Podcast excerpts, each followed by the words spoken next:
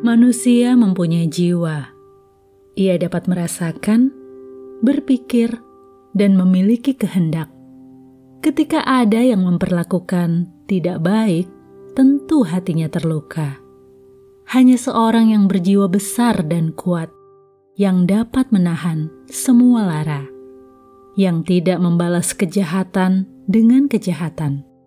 Itulah mutiara yang sesungguhnya.